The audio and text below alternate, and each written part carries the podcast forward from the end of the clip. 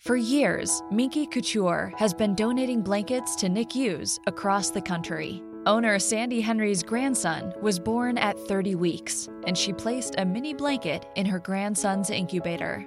We want to help other NICU families with the Heart of Minky program. For every adult sized blanket purchased, Minky Couture will donate a mini sized blanket to NICUs across the nation. Thanks to you, we can fulfill our dream to blanket the world. Bene, ciao a tutti, bentornati a una nuova puntata sul mio canale YouTube, sul mio podcast Lo Psiconauta. Uh, sto tornando adesso dalla palestra per l'allenamento quotidiano e devo dire che nella solita ottica di rispondere a quelle che sono le vostre richieste principali, oggi vorrei nuovamente parlarvi di stile di vita e benessere mentale, in realtà di stile di vita e benessere in generale, perché alcune, diciamo, regole, alcuni principi del lifestyle poi hanno delle ricadute molto benefiche non solo sul, sull'aspetto della salute mentale, ma anche in generale sul benessere psicofisico, sul corpo, sulla longevità, sulla possibilità di ammalarsi meno e cose di questo genere, quindi cose molto importanti. Um, allora, oggi alimentazione e benessere mentale.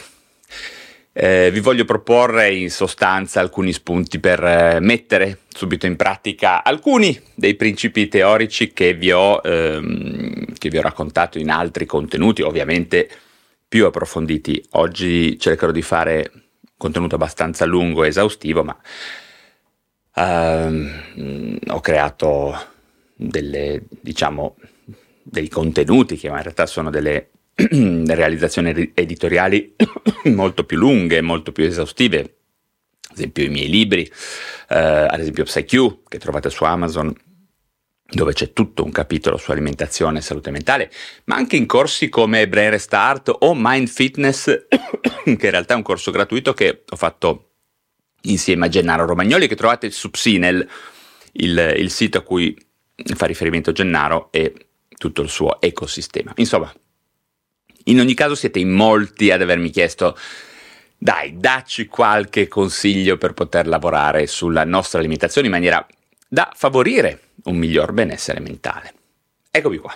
Lo facciamo proprio oggi, ovviamente si tratta di consigli generali, non hanno alcuna valenza terapeutica, sono rivolti al benessere, chiaramente non si sostituiscono neanche minimamente ad un consulto diretto con uno specialista, anche perché ehm, ricordatevi che ognuno di noi ha delle caratteristiche, quindi quando si parla di alimentazione bisogna sempre parlare di modifiche di alimentazione in maniera compatibile con le nostre caratteristiche psicofisiche. Allo stesso modo l'attività fisica deve essere attività fisica compatibile con le nostre caratteristiche psicofisiche. Quindi necessariamente oggi farò un discorso generale, ok?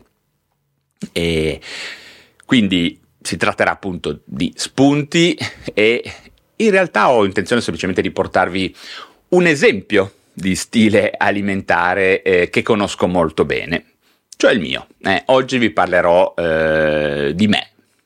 Eh, chi non mi conosce so già che ehm, penserà ma che diavolo c'entra la psichiatria con lo stile di alimentazione?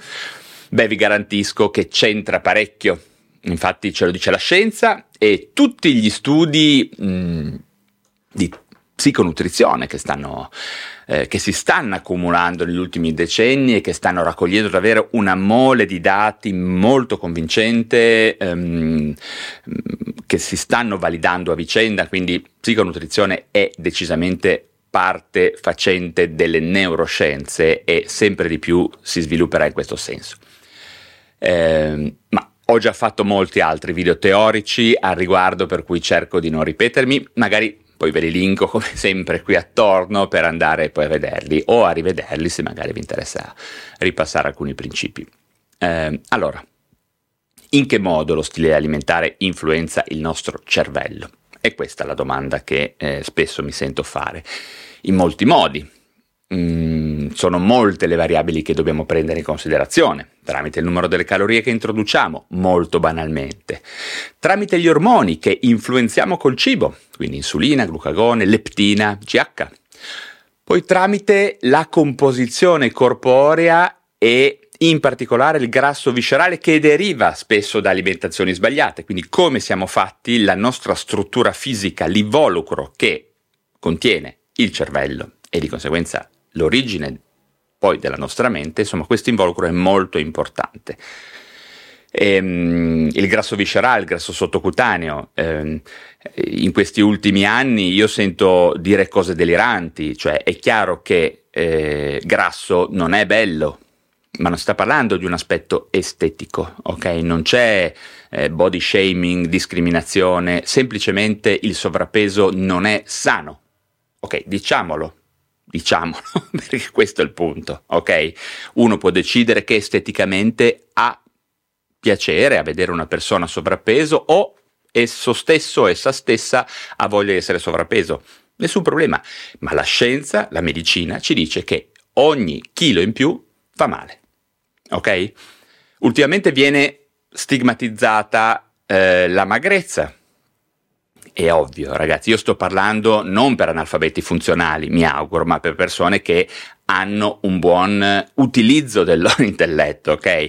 È ovvio che l'anoressia è ancora un'altra cosa, l'anoressia non è la magrezza, la magrezza patologica, ok? L'anoressia è proprio un altro discorso.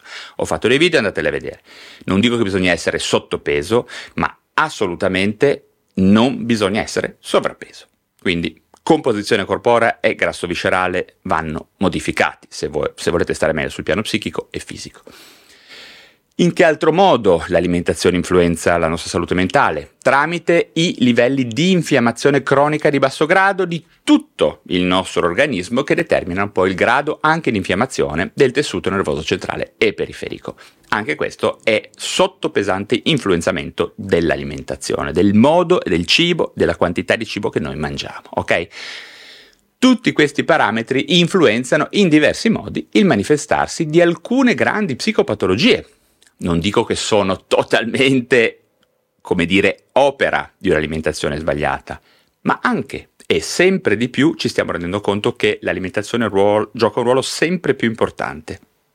Per alcune di esse addirittura chiave, come la depressione, probabilmente il disturbo bipolare. La depressione abbiamo molte certezze, diciamo molti dati a favore, ma probabilmente anche il disturbo bipolare, diverse manifestazioni acute di ansia, ma anche molti problemi eh, maggiormente attinenti appunto, quello di cui parliamo oggi, al benessere mentale, alla performance e alla mh, prevenzione. Eh, vi faccio un esempio, eh, i livelli di focus che riusciamo a mantenere, il manifestarsi o meno della nebbia cognitiva, la stanchezza cronica di cui si sente parlare, mh, scrivono libri, fanno enciclopedie, corsi, la stanchezza cronica eh, la puoi affrontare in maniera spesso vincente con qualche buona ehm, norma di alimentazione. L'irritabilità, la disforia presente in questo mondo ovunque, certo dipende anche dall'ambiente, dagli stimoli di stress che ci invia l'ambiente a noi stessi, ma l'alimentazione è un altro elemento che può modificare questo aspetto. In generale il nostro rendimento e eh, la nostra efficienza durante il giorno è direttamente correlato al modo in cui mangiamo. A cosa mangiamo? Al modo in cui mangiamo, ok? Sono certo che per alcuni di voi non sarà facile immaginare questo link tra alimentazione e psiche, no? Eh, ma anche addirittura tra alimentazione e comportamento, mh, mm, alimentazione e abitudini. Pensate che anche alcune nostre caratteristiche comportamentali insospettabili dipendono parecchio dall'alimentazione. Ad esempio, un esempio banale di cui sento parlare è il cronotipo, no? Mm, tu sei serotino, tu sei mattutino, eh, leggo scemenze al riguardo che derivano da ipotesi mai validate, anzi poi validate in, in senso opposto, sul cronotipo non si può cambiare, è scritto nel DNA, sei così perché no, Abbiamo diversi studi che ci dicono che il cronotipo dipende dall'alimentazione, anche dal modo soprattutto in cui alimentiamo, la tempistica di alimentazione, quindi serotino, mattiniero, tutte queste cose qua. quelli che un tempo erano considerati tratti eh, psicocomportamentali, no? eh, scritti nel DNA, ormai devono essere tutti rivisti. E, ripeto, anche in questo caso sono correlati anche, non solo ma anche, al modo in cui ci alimentiamo e quindi sono modificabili. Eh? Come molte altre nostre caratteristiche, ad esempio io vi garantisco che ero un serotino fino a un po' di anni fa, poi non mi piaceva la cosa, mi sembrava di perdere tempo, di non rendere, volevo avere la mattina efficace. Quando ho iniziato a lavorare sui miei canali per divulgare la psichiatria, mi sono reso conto che se cambiavo il modo in cui mi alimentavo, se andavo a letto molto prima e se mi svegliavo molto prima, avevo praticamente un, alt- un, pezzo di giornata nuovo ad altissima efficienza, ad altissimo focus, ad altissima mh, potenzialità cognitiva al mattino prestissimo. Quindi io dalle 5 alle 7 ho la possibilità di lavorare due ore a quello che voglio. In più, oltre al lavoro che facevo prima, che fino a qualche mese fa era davvero completamente clinico e quindi um, molto dedicato alla, alla, alla, all'ospedale, agli ambulatori, eccetera, no? Quindi tutto si può cambiare se si conoscono le modalità con cui farlo, le modalità scientifiche con cui farlo, ok? Allora, ma visto che oggi parliamo di principi pratici che possono, ehm, che possono mettere in correlazione diciamo, una buona alimentazione con il benessere mentale e il suo mantenimento, vi racconterò appunto, mh, vi spiegherò meglio che cosa ho fatto io nel corso degli ultimi anni, no? ovvero in che maniera ho messo in pratica le conoscenze neuroscientifiche, endocrinologiche, dietologiche che ho studiato e approfondito in relazione al campo specifico poi della performance psicofisica e del benessere mentale, certamente. Allora, ehm, il primo punto di cui vi voglio parlare, probabilmente il più importante, è legato al numero totale di calorie che introduciamo nel nostro corpo durante una giornata tipo. E in questo senso eh, sono due i fattori da discutere, ovvero il numero grezzo delle calorie e le modalità con cui distribuiamo poi queste eh, calorie e le assumiamo nel corso della giornata. No? Mm, vi voglio parlare eh, di come sempre di più nel corso degli anni ho iniziato mh, mm, con sempre maggiore determinazione ad abbracciare il digiuno intermittente. E vi confesso che i vantaggi del digiuno intermittente non sono legati solamente alla possibilità di un maggiore controllo del peso corporeo, questo c'è sicuramente, ehm, della forma fisica diciamo, che è comunque molto importante per il benessere, ma anche e soprattutto ad un migliore livello di benessere mentale, di performance, ok? E, ehm, devo però dire che per quello, ehm, per quello che mi riguarda il punto di partenza è stato ehm, all'inizio, proprio all'inizio appunto, l'idea di mantenere basso il mio livello di massa grassa, no? in particolare di quella viscerale, per la ragione che vi dicevo prima, proprio per la salute fisica anche cardiovascolare. No? Eh, lo sappiamo, influenza negativamente la massa grassa viscerale, anche la sottocutanea, ma molto di più quella viscerale, la salute sia fisica ehm, che mentale. E, ehm, come vi ho detto prima, anche mediante è uno dei fattori che maggiormente innalza l'infiammazione cronica di basso grado. Poi vi spiegherò meglio dopo come. Ehm, ma come fare a controllare il grasso sottocutaneo e soprattutto quello viscerale? Questo è uno dei problemi che mi sono fatto un po' di tempo fa, perché guardate che, ecco, a medicina uno pensa che spieghino tutto lo scibile. A medicina, nel corso di laurea in medicina, non si insegna assolutamente per niente bene l'alimentazione e la nutrizione. Eh, questo è un problema, perché noi medici dovremmo eh, essere coloro che soprattutto eh, allontanano le persone dalla possibilità di ammalarsi. E questo lo fai tramite lo stile di vita. Cioè non usi farmaci per non ammalarsi. E uno dei pilastri più importanti dello stile di vita è proprio la nutrizione. A medicina non ne parlano, ok? E, e siamo molto lontani no, dal fatto che il medico venga valutato sulla base di quanti pazienti ammalati ha, oppure anzi di quanti, n- pazienti, quanti pazienti ammalati non ha ok? Perché noi medici dovremmo avere come primo mandato quello della prevenzione, quindi evitare che le persone vengano da noi. E questo è un po' l'obiettivo di quello che sto facendo nel corso degli ultimi anni, cioè fare in modo che le persone il più possibile non si ammalino sul piano mentale. E facendo questo vi garantisco che si, ha, si hanno degli ottimi risultati anche sul piano psicofisico, fisico, corporeo. For years, Minky Couture has been donating blankets to NICUs across the country. Owner Sandy Henry's grandson was born at 30 weeks, and she placed a mini blanket in her grandson's incubator. We want to help other NICU families with the Heart of Minky program. For every adult sized blanket purchased, Minky Couture will donate a mini sized blanket to NICUs across the nation. Thanks to you, we can fulfill our dream to blanket the world. It's time to get your checking account to zero with free checking from PenFed. That's zero ATM fees, zero balance requirements, and zero time spent waiting for your paycheck to direct deposit because you can receive it up to two days early. Open your account with just $25 and see how big zero can be. Apply online today at penfed.org slash free checking. Early direct deposit eligibility may vary between pay periods and timing of payer's funding. To receive any advertised product, you must become a member of PenFed, insured by NCUA. E di performance generale. Quindi questo è veramente un punto importante. A medicina non ci insegnano bene questi concetti. Sì, danno qualche stimolo, qualche suggestione, ma poi dopo veramente ogni medico mi rendo conto che debba fare un suo percorso personale di approfondimento e di formazione e, e, questo può essere un problema perché in alcuni casi non avviene, eh, diciamolo chiaramente. Ci sono dei medici che non sanno nulla di nutrizione. Eh, oltretutto io faccio parte di quei medici che non solo dico che dobbiamo essere esperti di nutrizione, ma dico anche che dobbiamo essere degli, dei portatori sani di esempio. Ok? Questo lo dico in maniera molto provocatoria. Alcuni mi criticano, no, ma figurati cosa c'entra. Beh, un medico non deve fumare, non deve bere alcolici, deve mangiare bene, deve essere in forma, deve fare attività fisica, questo ritengo, perché non c'è nulla come l'esempio, non c'è nulla come il fatto di essere noi stessi testimonial di uno stile di vita sano che possa funzionare e fare attrazione nei confronti dei nostri pazienti. Punto.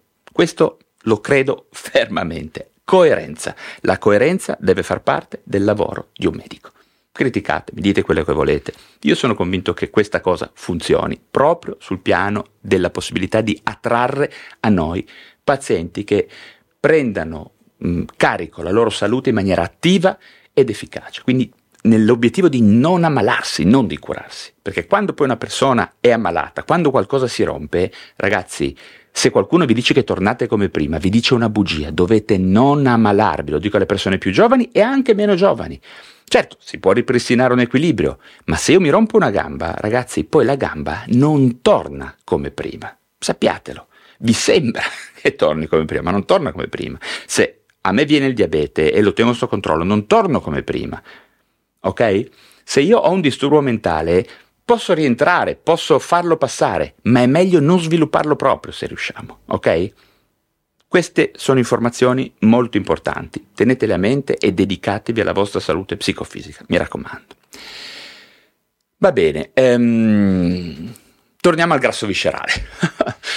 ehm, chiunque sa eh, che non è ehm, assolutamente facile, non è per nulla facile impostare un regime dietetico, ok? Eh, infatti sappiamo tutti che la semplice diminuzione delle calorie è un punto non così importante, quello su cui tutti battono, diminuire il numero di calorie in, nei, nei, vari pasti in maniera diffusa, non è così importante, ok? Non è il punto e non è neanche efficace oltretutto, lo sappiamo tutti. Non riusciamo a portarla avanti con la motivazione perché non riusciamo poi a creare una routine e quindi poi dopo un po' la motivazione un fuoco di paglia e se ne va via. E nel lungo periodo non è neppure efficiente, quindi in realtà il corpo si adatta piuttosto velocemente alle restrizioni alimentari. Chi fa una dieta lo sa. Cosa succede? Riduce il consumo di energia, no? smettendo così poi pian pianino di perdere grasso. Inoltre bisogna essere eh, consapevoli che la difficoltà a portare avanti appunto una dieta equilibrata dipende da due fattori principali, molto importanti. La risposta ormonale del corpo ad un'alimentazione sbagliata, ok? Questo è veramente fondamentale. Il marketing del cibo in cui siamo immersi tutti noi, che collabora ad alimentare delle risposte ormonali nocive per il corpo e per la mente.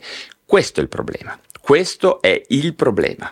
Noi tutti, quando iniziamo una dieta, abbiamo un assetto ormonale incasinato, sbagliato, che ci porta ad avere richieste anomale di cibo tipo droga, in stile dipendenza, e cosa succede? Abbiamo una risposta dell'ambiente, un marketing micidiale che ci porta ad iperalimentarci, ad avere un costante iperalimentazione, no?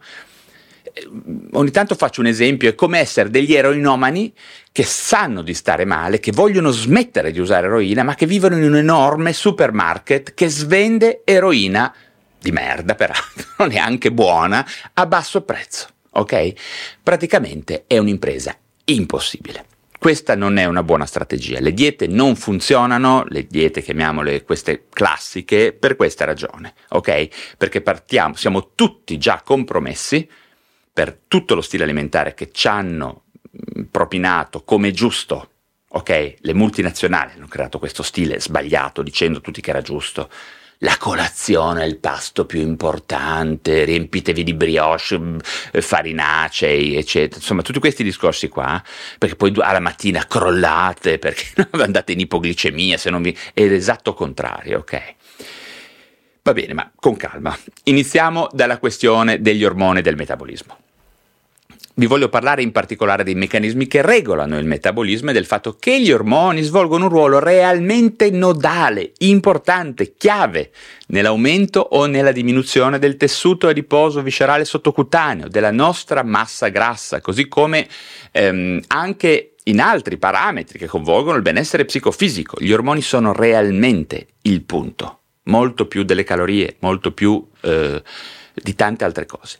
E dico questo perché sono in effetti in molti a pensare che il controllo del peso ehm, possa, e della massa grassa possa essere semplicemente una questione di equilibrio tra apporto di calorie con gli alimenti e il consumo energetico.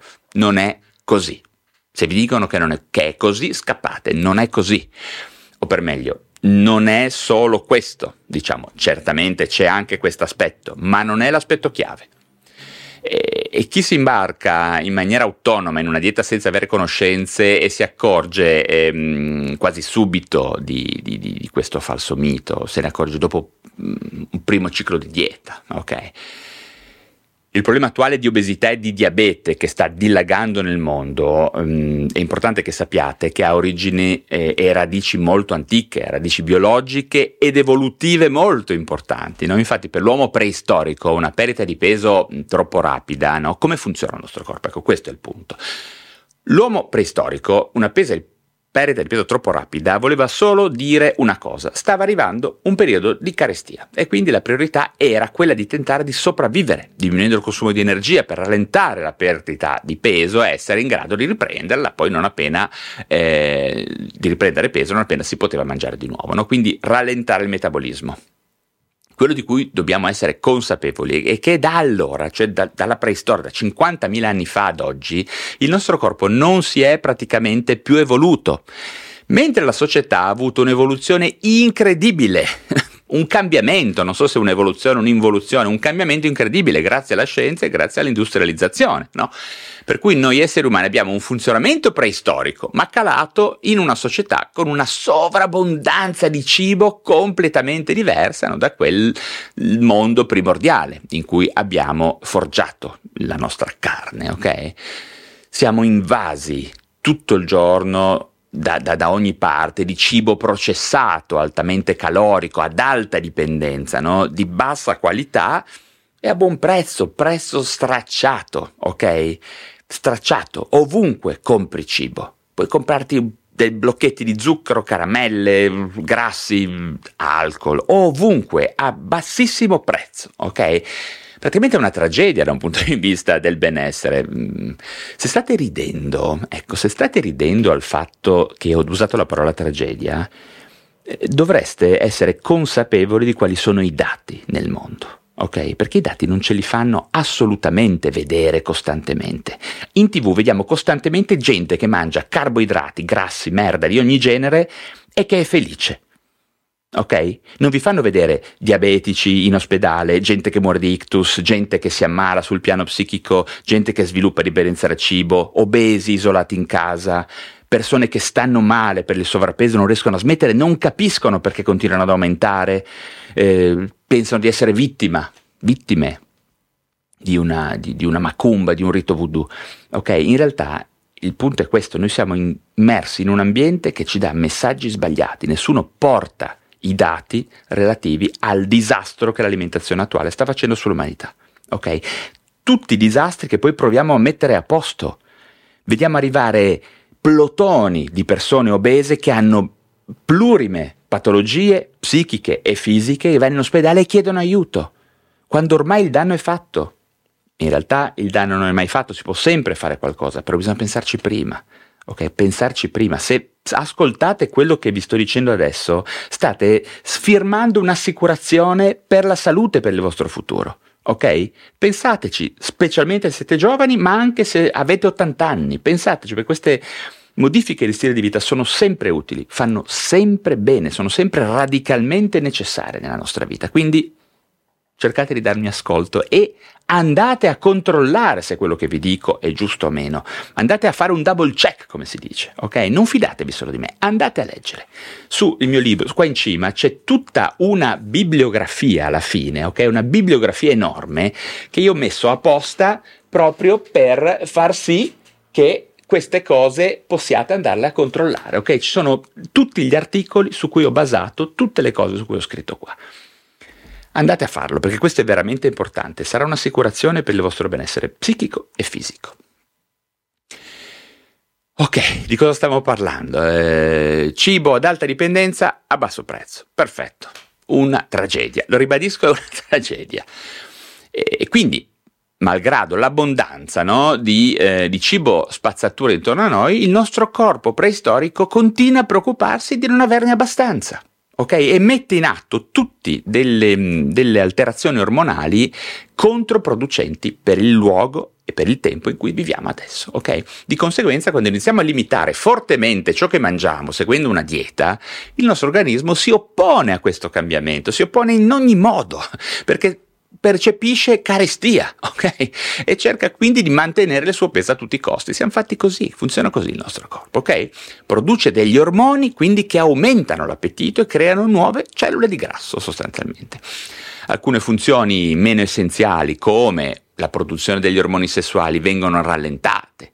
In pratica la diminuzione mh, di calorie comporterà un rallentamento del metabolismo su base ormonale che produrrà a sua volta una riduzione del consumo energetico rendendo sempre più difficile perdere peso. Ok? Ehm, certamente più muscolatura abbiamo, più il metabolismo è alto, questo sappiamo. Cioè volete aumentare il metabolismo, mettete su muscoli, mettetevi su muscoli, eh? ma non quando fate la dieta, prima in maniera strategica, perché anche in presenza poi di attività fisica che faremo magari con sempre maggiore fatica, non avremo un beneficio, ok?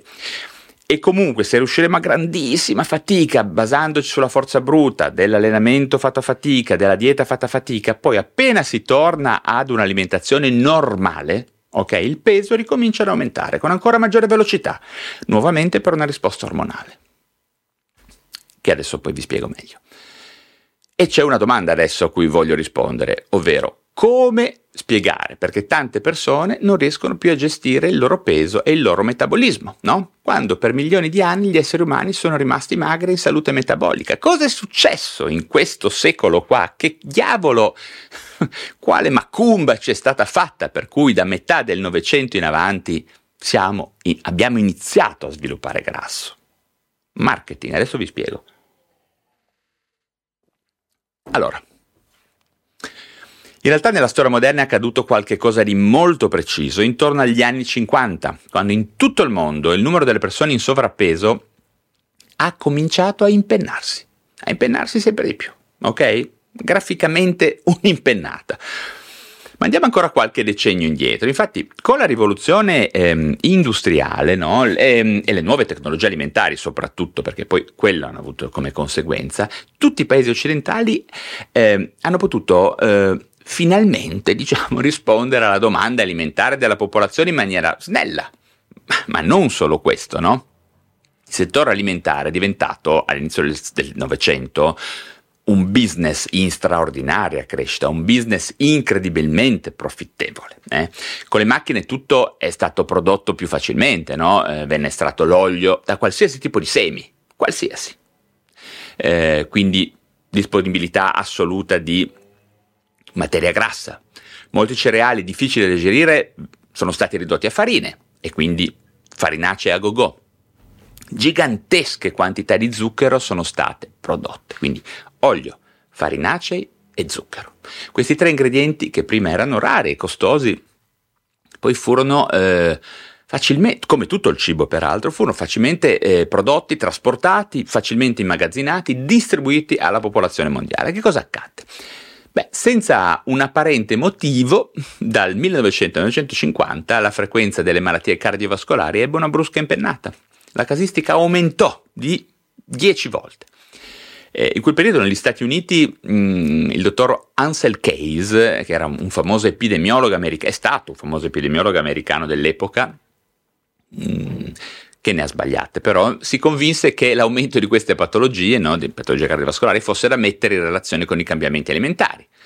Prima venne accusato il colesterolo, poi i grassi saturi in generale. In realtà nonostante eh, Ansel Keys eh, fosse un grande scienziato, venne anche, era facente parte, probabilmente venne sfruttato dalle lobby delle industrie cerealicole che influenzarono sempre di più la ricerca, finanziando i gruppi che difendevano la tesi di Keys, okay, che in parte era sbagliata, no? e per favorire i propri interessi, quindi farinacei. Pensate che Keys stesso faceva parte dell'American Heart Association, il primo organismo eh, ad accogliere pubblicamente già nel 1961 no, la, sua, la sua posizione sull'argomento. There's always something new and exciting happening in Montgomery County, Maryland. Join podcaster and business leader Kelly Leonard and me, Bob Levy, on another episode of Something to Talk About, where we speak with industry leaders making an impact in our county. Mentre non c'era alcuna prova scientifica di fatto, no? Inoltre le aziende che producevano zucchero e alimenti zuccherati riuscirono ad alterare le ricerche pesantemente, per cui alla fine venne stabilito che solo i grassi saturi erano i responsabili dell'impennata delle patologie cardiovascolari, solo quelli. Farinacei i carboidrati, tutto bene. E tenete conto che nello stesso periodo stava iniziando ad emergere il cosiddetto paradosso francese anche, no? ovvero il fatto che in Francia, dove si consumano tonnellate di grassi saturi, le patologie cardiovascolari mostrano un'incidenza addirittura inferiore. Strano, no? Eh, ed ecco quindi che i prodotti low fat, poveri di grasso, iniziano a invadere gli scaffali dei supermercati. No? Appena è possibile il grasso viene sostituito con altre cose, dato che ovviamente senza grasso non c'è più gusto e così arrivano gli adensanti, gli aromi, naturalmente lo zucchero, fiumi di zucchero molto meno pericoloso nella mente dei consumatori americani fino a qualche anno fa, anche di quelli europei ovviamente fino a qualche anno fa, sbagliato ovviamente, lo zucchero è veramente un problema, il primo problema probabilmente, no? E, e, quindi alla conseguenza di questo periodo di confusione, di ricerche sbagliate, di industrie che fanno pressione alla ricerca, alla scienza e alla medicina, scoppia il più grande casino alimentare della storia. Quando poi tecniche di marketing aggressive no, e le pubblicità televisive senza regole danno via al consumo del junk food, il cibo spazzatura. No? E quindi eh, consumatori, totalmente ingannati dal marketing, dalle informazioni nutrizionali totalmente sbagliate, credono di fare la scelta giusta semplicemente evitando i grassi saturi e sostituendolo con farinacei, con sale, con zucchero. E quindi vediamo apparire quello che ancora oggi possiamo osservare in ogni supermarket. Cibi eh, con sopra scritto ricchi di fibre, poveri di grassi. Ecco cosa c'è scritto sulle etichette delle confezioni dei cereali per la colazione dei bambini, ad esempio, no? mentre in realtà contengono soprattutto zuccheri zuccheri semplici, a parte che poi contengono pure grassi, pure sale, eccetera. Ottimo per il cuore, no? C'è scritto sulla margherina idrogenata, estratta con solventi chimici da semi di cotone, privi di sostanze nutrienti. Ovviamente, parallelamente a tutto questo, il numero degli obesi, come era immaginabile in tutto il mondo, conti- è iniziato ad aumentare e continua ad aumentare inesorabilmente ancora ai giorni nostri, no? Al momento nel mondo abbiamo molte più persone che muoiono per ipernutrizione che iponutrizione, ok? Ma come mai questa politica alimentare ha creato questo disastro? In realtà da un punto di vista mh, puramente energetico, i grassi sono più ricchi dei glucidi, no? Eh, di, di, energia. 9 calorie per grammo eh, versus 4 calorie per grammo. Noi quindi scoraggiando in qualche modo il consumo dei grassi, incoraggiando quello dei farinacei, no? pane, cereali, eccetera, il numero degli obesi sarebbe, poteva diminuire, no? Dov'è l'errore? Adesso sappiamo che ci sono non uno ma diversi errori.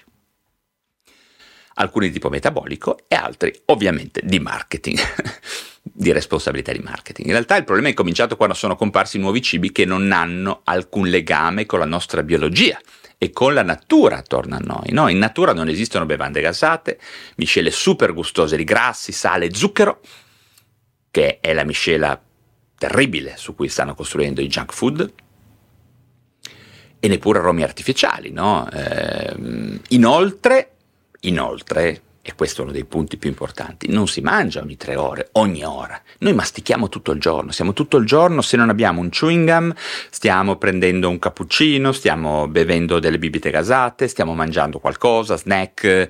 Eh, io quando vedo quelle barrette che dovrebbero essere dietetiche, dico, cioè, leggete cosa c'è dentro, c'è di tutto meno che roba dietetica, no? Cioè, sì, magari ci sono pochi grassi, però c'è di tutto, tonnellate di zucchero. Eh? Comunque stiamo tutto il giorno a masticare e questo è uno dei punti, no? Tutto questo comunque ha alterato profondamente il nostro rapporto con l'alimentazione, profondamente. Tutti parlano di alimentazione, tutti si interrogano su cosa fare e pensano che la soluzione sia comprare qualcosa. Le barrette, le proteine, le cose, cioè no, prima dovete capire cosa succede e poi vedrete se è necessario eh, armarvi di qualche strumento alimentare segreto che non c'è. Eh. In ogni caso, la genialità dell'industria alimentare è di essere riuscita a creare combinazioni di alimenti che isolatamente sarebbero immangiabili. E questo è il punto veramente importante. Prendete una scodella di zucchero, zucchero bianco, una bella tazza di zucchero bianco, un bel bicchiere di olio di palma, un po' di adensanti, no? Ehm, basta, più o meno ci siamo, no? Questi cibi fa schifo, ok? Sa, giu, zucchero, eh, olio di palma, boh.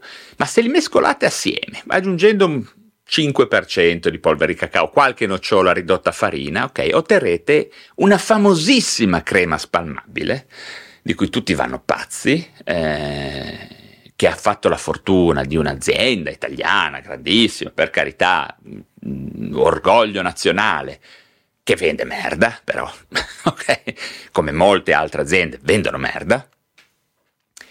E la cosa incredibile è che è proprio quella crema spalmabile raccomandata per decenni ai nostri bambini per fare il pieno di energia a colazione.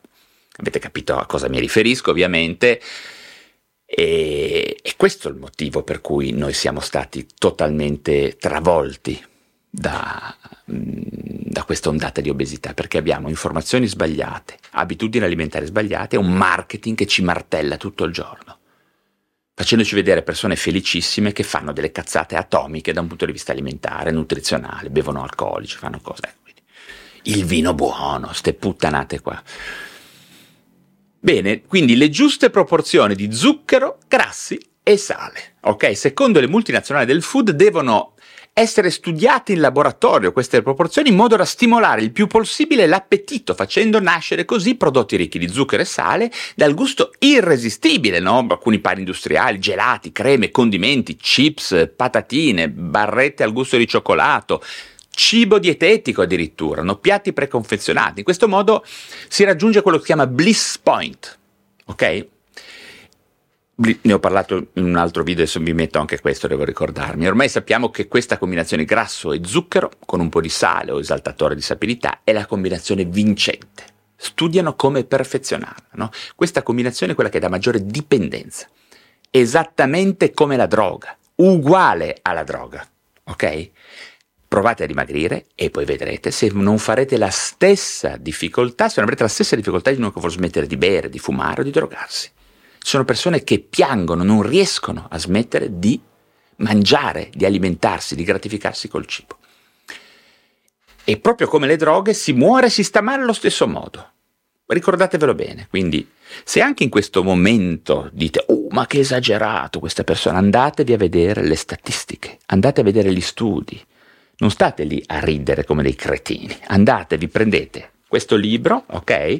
Ve lo comprate su Amazon, andate a vedere nelle ultime pagine ci sono tutti studi, studi clinici, tutti quelli su cui ho basato questa scrittura. Andatela a vedere. Vedrete che quando vedrete parlare di morti, di gente che quanta ne muore, quanta soffre, quanti disturbi, quante malattie, tumori, malattie cardiovascolari dipendono dal cibo, da questo genere di alimentazione, smettete di ridere perché anche voi penso avrete voglia di vivere bene, i vostri figli vivere bene, le persone care vivere bene, non ammalarvi, vivere più a lungo possibile, qualcosa del genere, non credo, boh, almeno mi auguro. Bene, mm, ricordatevele queste cose perché è un ulteriore elemento motivazionale, no? Mm, tutto il vostro organismo sta male, mente e corpo, se vogliamo ancora fare riferimento a questa divisione obsoleta.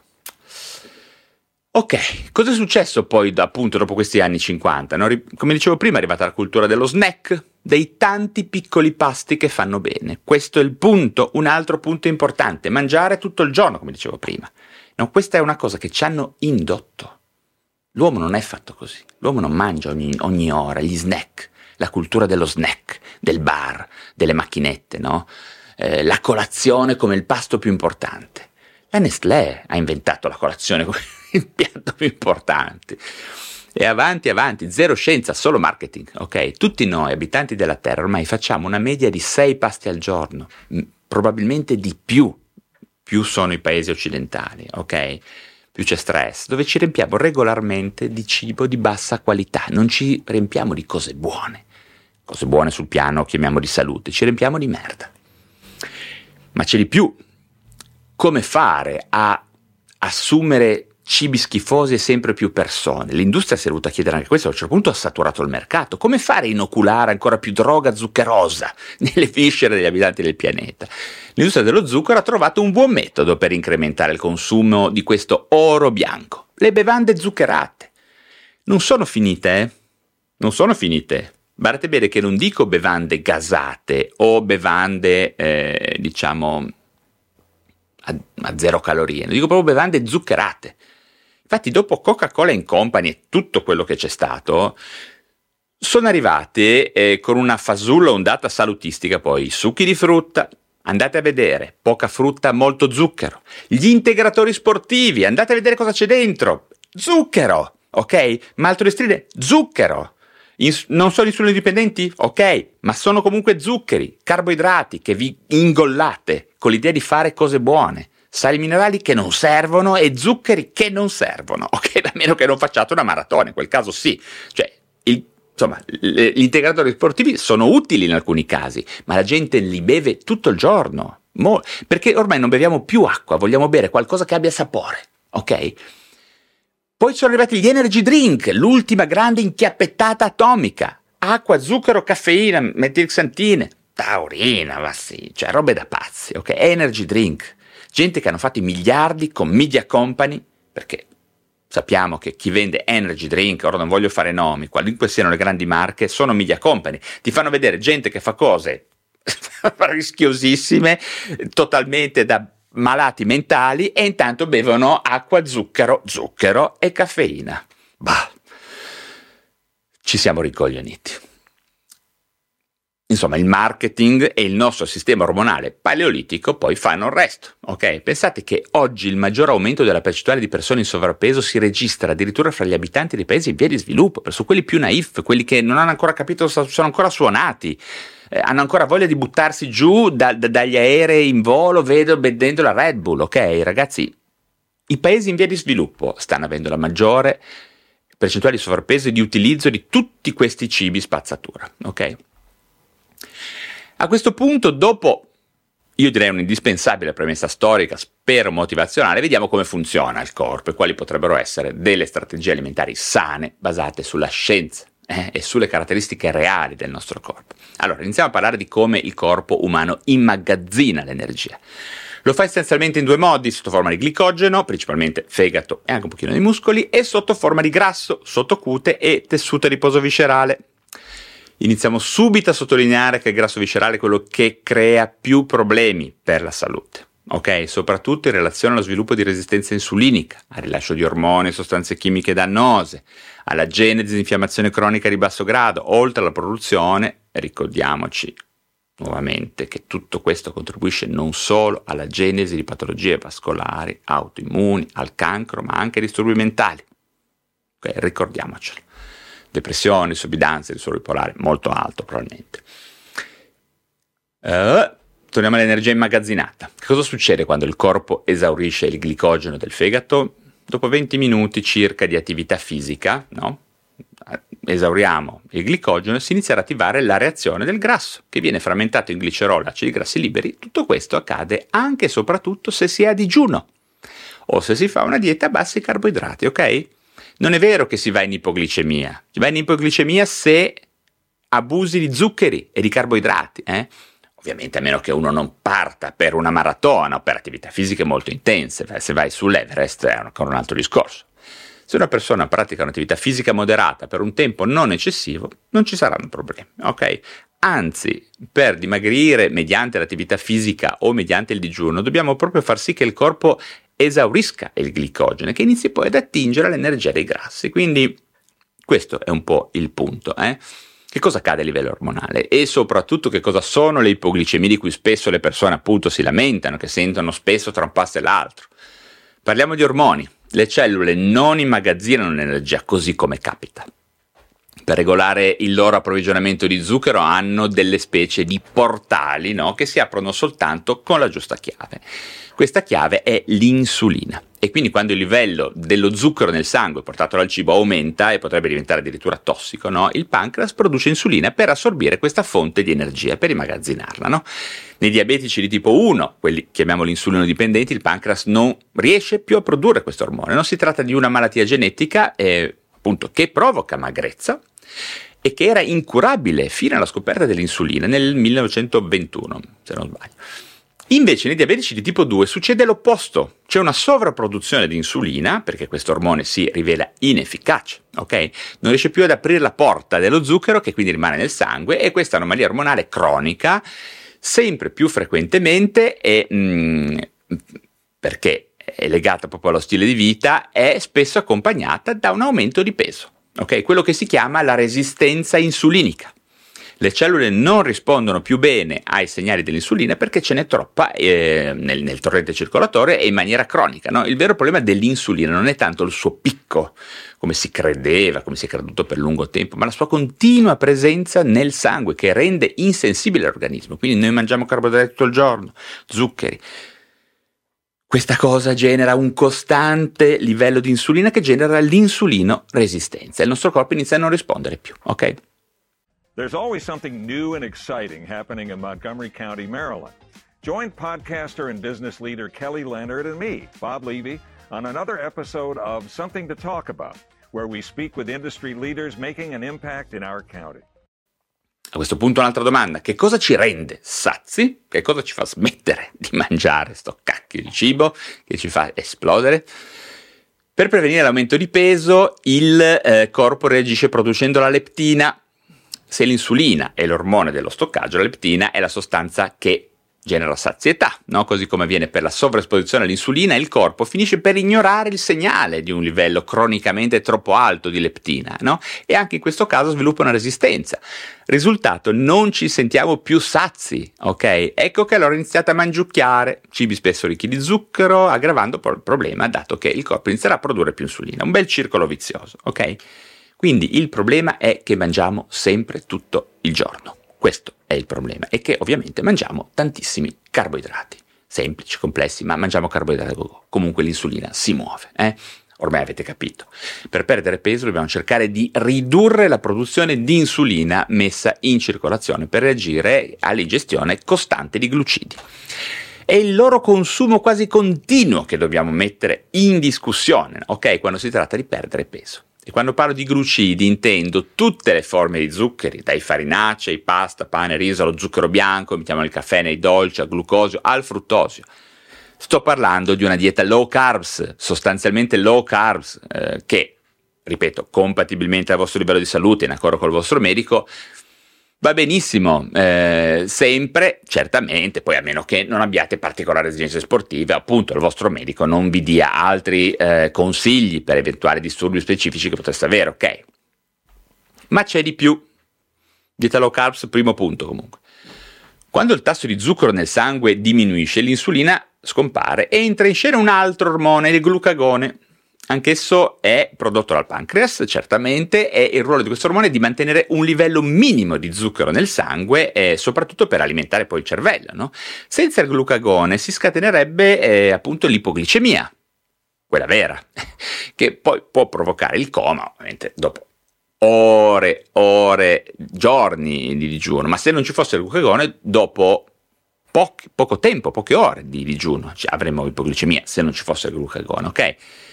Eh, diciamo che mentre l'insulina ordina di trasferire lo zucchero dal sangue ai tessuti no, che ne hanno bisogno, in particolar modo ehm, da quello adiposo a quello muscolare, il glucagone comanda di liberarlo dal fegato e poi una volta esaurite le riserve di trasformare in zucchero il grasso dei tessuti adiposi. Ok? Ma per arrivare al digiuno eh, intermittente eh, e ai benefici di periodici digiuni dobbiamo parlare ancora di un ultimo ormone chiave, ormone della crescita eh, chiamato semplicemente GH, Growth, Growth Hormone, un ormone davvero importante, più siete giovani più ne producete, da 0 a 20 anni si riduce di un terzo, poi decresce più lentamente fino a termine della vita, in cui ne abbiamo davvero poco, è considerato proprio l'ormone master, e la sua concentrazione in qualche maniera provoca la variazione di quasi tutti gli altri ormoni, ok? E il GH comanda anche gli ormoni sessuali ed è per questo che con il passare degli anni non solo ingrassiamo più facilmente, ma perdiamo anche massa muscolare, no? rallentando in questo modo il nostro metabolismo. Come fare quindi per alzare i livelli del GH? Eh, attori, sportivi, personaggi famosi usano il doping. Ok, grazie tante. Per avere più forza, energia, una pelle più giovane, essere magri, dormire meglio, avere una vita sessuale più intensa e cose di questo tipo, si dopano come dei pazzi, sappiatelo. Punto. Però le persone normali e anche più intelligenti hanno a loro disposizione molti metodi naturali per alzare il GH. Eh, infatti il corpo produce naturalmente l'ormone della crescita quando dormiamo, ad esempio, quando dormiamo bene durante le fasi di sonno profondo. Produce GH durante l'attività fisica anaerobica e di forza, quindi allenamento ad esempio in palestra, allenamento comunque di ehm, esplosivo, eh, di forza. Okay. In caso di stress produce più GH, anche di esposizione, ad esempio eh, episodiche al freddo, non le famose docce fredde, in quel senso possono essere utili. Inoltre, udite, udite, anche l'ipoglicemia, diciamo il fatto di avere un controllo glicemico nel sangue ne aumenta la produzione, nel momento in cui il tasso di zucchero nel sangue comincia a scendere, ok?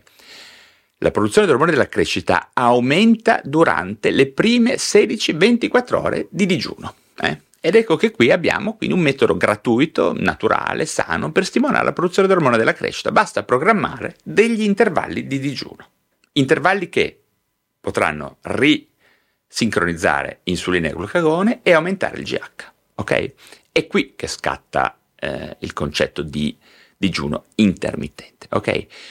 Quindi per fare in modo che il corpo riduca la produzione di insulina, smettendo così di immagazzinare, aumenti quella di glucagone, permettendo di utilizzare il grasso come fonte di energia e dell'ormone della crescita che rallenta l'invecchiamento e coordina molti altri ormoni utili per eh, la mente e per il corpo, è quindi sufficiente prolungare questi intervalli di digiuno, allungarli, alle volte allungarli neanche di troppo. Eh? È una soluzione talmente semplice e logica che è sconvolgente. Basta lasciare al corpo il tempo di svuotare le sue riserve invece di alimentarle in continuazione. Far sì che l'insulina si abbassi, aumenta il glucagone, parte il GH. Ok? Concretamente vuol dire eh, che per riequilibrare il metabolismo bisogna aumentare la durata della condizione di digiuno e ridurre quella della condizione di nutrimento, chiamiamola per parlare in termini paleolitici. Eh?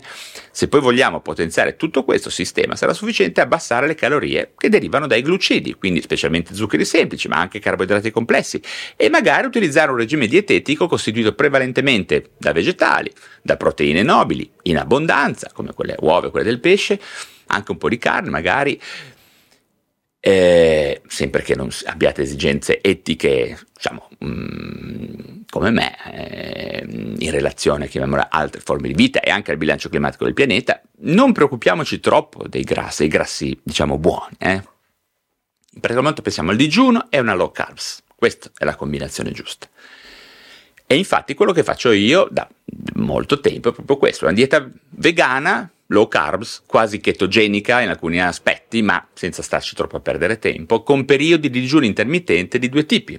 O fasting, fasting il digiuno, quello si chiama fasting quotidiano, con periodi di alimentazione, ad esempio dalle 13 alle 20, poi stop sino al giorno dopo, quindi avete capito bene, salto la colazione del cazzo, basta con sta colazione, oppure quello che si chiama fasting, chiamiamolo più disintossicato, ovvero un 24 ore di digiuno completo, ma con idratazione molto intensa, una volta ogni tanto, magari 3 o 4 volte al mese. Quindi questo è più o meno lo stile a cui mi, mi alimento. Io mangio dall'1 alle 20 e poi non mangio più niente fino di nuovo all'una. Mi alleno, faccio le mie cose, non ho mai avuto ipoglicemie, eccetera, eccetera, eccetera. Mm, e quindi sul piano fisico questa dieta ha almeno due vantaggi. Uno, fa perdere grasso viscerale, due, non fa perdere massa muscolare. Vi garantisco che io sono tutto meno che privo di massa muscolare. Sul piano del benessere mentale questo genere di alimentazione ha ancora più vantaggi, maggiore lucidità, assenza di ipoglicemie da shock insulinico che ha molte più ore di concentrazione, aumenta anche il BDNF, aumento del GH, aumento del testosterone con maggiore energia e motivazione. Tutto questo potenziato da un'attività fisica quotidiana che io faccio alternando cardio, bodybuilding con sedute massimo di un'ora, ma spesso più corte mezz'ora, 45 minuti di corsa, massimo un'ora in palestra, qualcosa del genere, alternandole. Eh? Che cosa dire ancora? Se pensate che il fasting, ovvero il digiuno, sia complesso e difficile da iniziare, vi sbagliate di grosso. I benefici sul piano mentale sono i primi ad arrivare, performance cognitiva, focus, motivazione arrivano nelle prima settimana, vedrete, dopo pochi giorni iniziate a non avere più bisogno di caffè, iniziate a pensare meno agli alcolici, a queste cose qua, spero che non abbiate questo problema, ma vi passa. Eh, avrete più voglia di bere acqua, vi sconsiglio le bibite dolci anche con zero calorie, vi incasinano il cervello, ok? Mm, mm, vi danno messaggi sbagliati, sono bias che il vostro cervello deve gestire. Bevete acqua, sono un inutile sballottamento del vostro senso del gusto le, le bibite gassate, diciamo aromatizzate anche a zero calorie. Bevete tisane al massimo. Eh. Io non berrei neanche caffè, ma piuttosto un caffè alla mattina come elemento motivatore per dare una cosa, però ripeto, io cerco di eliminare anche quello e ci sto abbastanza lontano. Ehm, solo alcuni giorni, magari quando sono in ospedale, che devi magari prendere il caffè con i colleghi, se no me ne sto sbarazzando. Soprattutto perderete completamente la fame da ipoglicemia, eh? questo succederà, legato all'abuso dello zucchero al mattino.